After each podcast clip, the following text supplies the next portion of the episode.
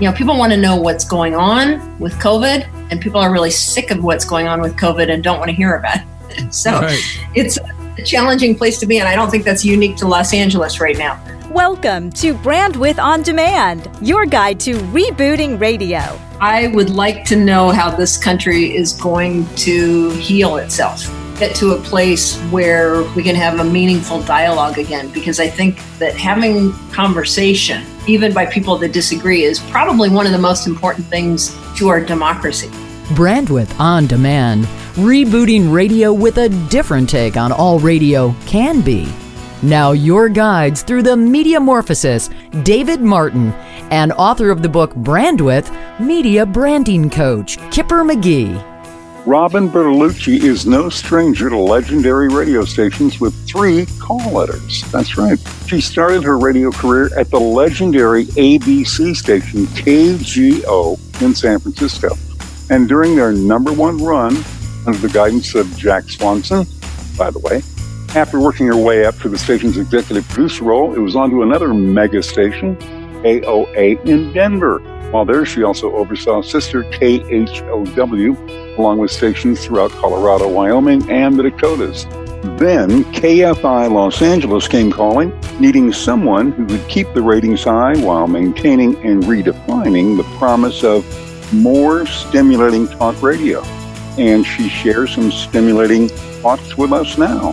Brandwidth On Demand is proud to welcome a PD of the Year who has led a team winning countless awards, including News Talk Station of the Year, the PD of KFI and KEIB in LA, Robin Bertolucci. Hey, Robin. Welcome. Hi, thank you so much for inviting me to join you. I'm thrilled. Us too. So, no question that LA, kind of like New York, even Miami, has got something very different. They really epitomize the whole challenges of programming to a, not only a diverse audience, but an audience that doesn't necessarily speak English. So in a multi-ethnic, multilinguistic market like LA, besides beating your format competitors, I mean, how do you measure the win?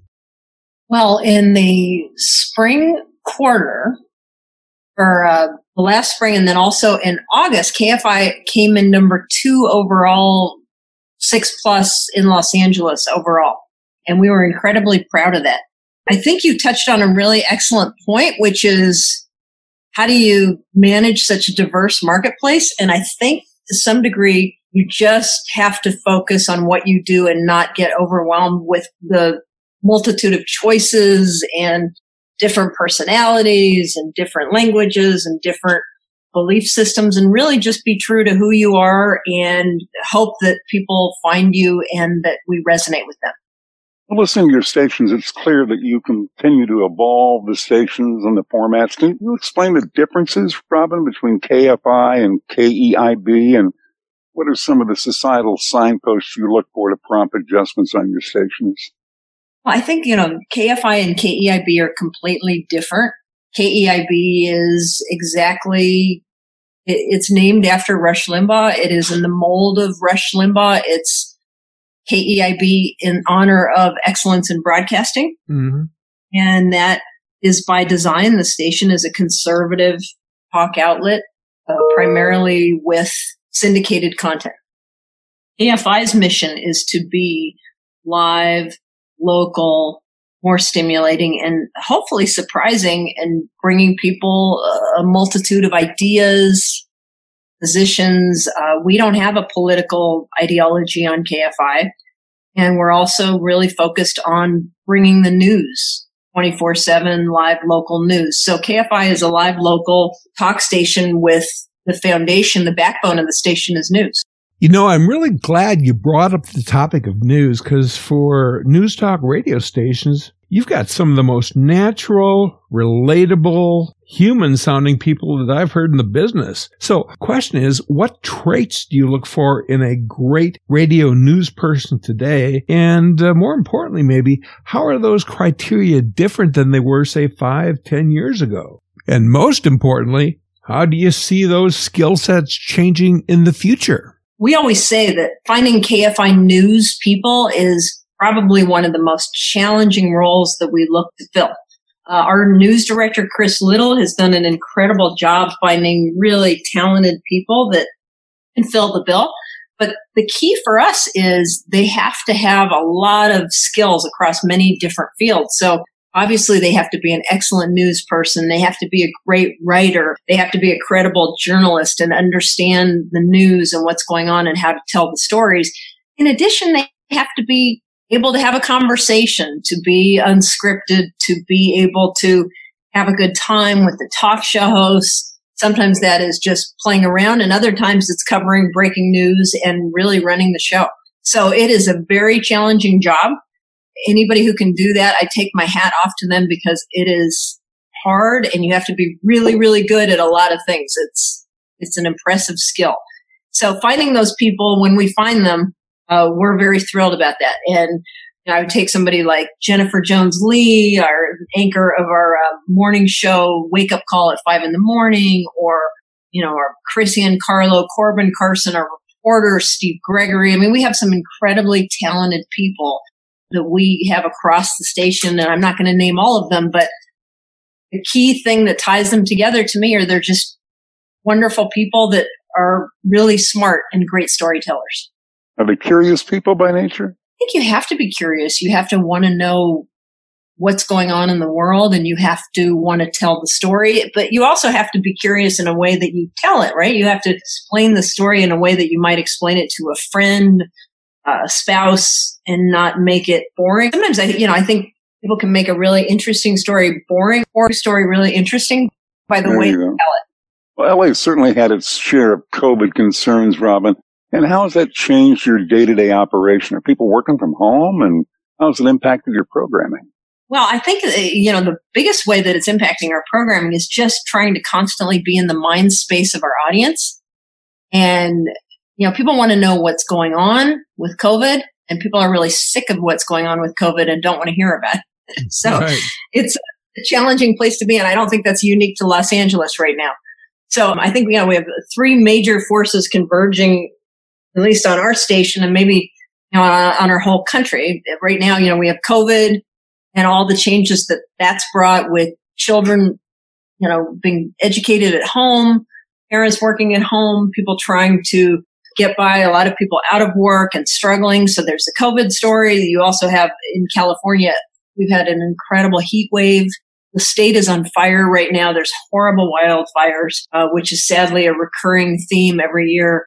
And in addition, we have an election. So there is a lot going on and we're trying to always navigate all these stories and keep our finger on the pulse of what's going on. And I think the biggest challenge right now is to tell people what's going on and, and be in the frustration that they're feeling and not be mm-hmm. depressing. Yeah. Now, KEIB is your mostly syndicated political talk station, so you've got those bases covered, but that affords KFI the opportunity to be more local with a kind of a post-political presentation. So what do those opportunities mean for a station like KFI? Well, the thing that I love about the station is that we have the most freedom. You know, we can do whatever is the most interesting thing to talk about at any given moment. So if the most interesting thing is politics, we absolutely will talk about it. If the most interesting thing is the weird weather that we're having and this crazy monsoonal heat wave where it's really hot and humid, we'll talk about that. If the most, you know, crazy thing is the homeless encampments that are being set up in Venice Beach, we can talk about that. We can talk about whatever we want. So we do. One of the best and brightest in the business, Robin Bertolucci, with us today. He's somebody you'd like to hear from? We'd love to hear your suggestions. Email us at show at brandwidthondemand.com. And to get more from Robin, as well as links to her stations and Dave's one minute Martinizing, be sure to get the show notes. Just text Notes on Demand, one word, to 44222. That's Notes on Demand, 44222. Coming up, Robin shares things she knows now that she really wishes she knew way back when, and what she wishes she knew right now about what's going to happen next. Hi, this is Dave from Music Master Scheduling, here with another Music Master raving fan. Commander Tom Oakes, Program Director, Afternoon Host, 94.7 KTTS Springfield. Over the years, Music Master has been by my side helping program great sounding radio stations. Ready to become a Music Master raving fan? Get in touch at musicmaster.com slash sales. I would not want to program a radio station without it. I believe in it that much. News update. North Carolina Radio Station of the Year, I'm Susan King. I'm Michael Hart in the News Talk. The local oh news for Phoenix, I'm Debbie Young. I'm Ed Heisted. One key difference between traditional radio and other options is local information. Virtual News Center can help. From the Woof Boom Radio News Center, I'm Peter Killeen. Y hablarán sobre qué pasos In any language, money talks. I'm Jen Austin. When your news budget breaks, Virtual News Center can fix it. Click their ad at brandwidthondemand.com. The stuff we know now, we wish we'd known then. Brandwidth on demand. We're with Robin Bertolucci from Los Angeles, KFI and KEIB. Robin, what things do you know now that you really wish you'd known way back in that first job in radio? And secondly, what things do you wish you knew today about what's going to happen next? I think my whole career has been about learning to trust myself in many ways. And so I wish at the beginning I understood that the things that I feel and that I see in the world are probably pretty common. And a lot of people are feeling them and seeing them in a similar way. Hmm. And to trust that instinct. Although I would also say there's really no shortcuts for learning those things. So what I mean by that is if somebody is interesting to me, that they're probably going to be interesting to the audience. Mm-hmm. If somebody isn't interested in something and thinks that subject is boring, I think when I started, I thought that I was a dummy and I was the only one that I wasn't interested in the Senate bill and yeah. I should know that. And if I was a real news person, I would understand that and care about that issue. Right. City Hall meeting last night, I really, you know, I should be reading the minutes. And then over time, I realized, mm, no, most people are probably interested in very similar things and to trust those instincts. So I think that that is something that's really helped me is to gain confidence in my own instincts and my own gut. Yep. And then I think if what do I wish I knew now is um, I would like to know how this country is going to heal itself, mm-hmm. get to a place where we can have a meaningful dialogue again. Because I think being in news and being in talk radio, that having conversation and having really thoughtful discussion about issues, even by people that disagree, is probably one of the most important things to our democracy. And I hope we can get back to that place where we can do that and listen to each other. What a great answer. Wow. Our thanks to the very gifted and exceptional programmer, uh, Robin Bertolucci. She's something that she get the show notes by texting notes on demand to 44222. That's one word, notes on demand to 44222. As always, our thanks to executive producer Cindy Huber.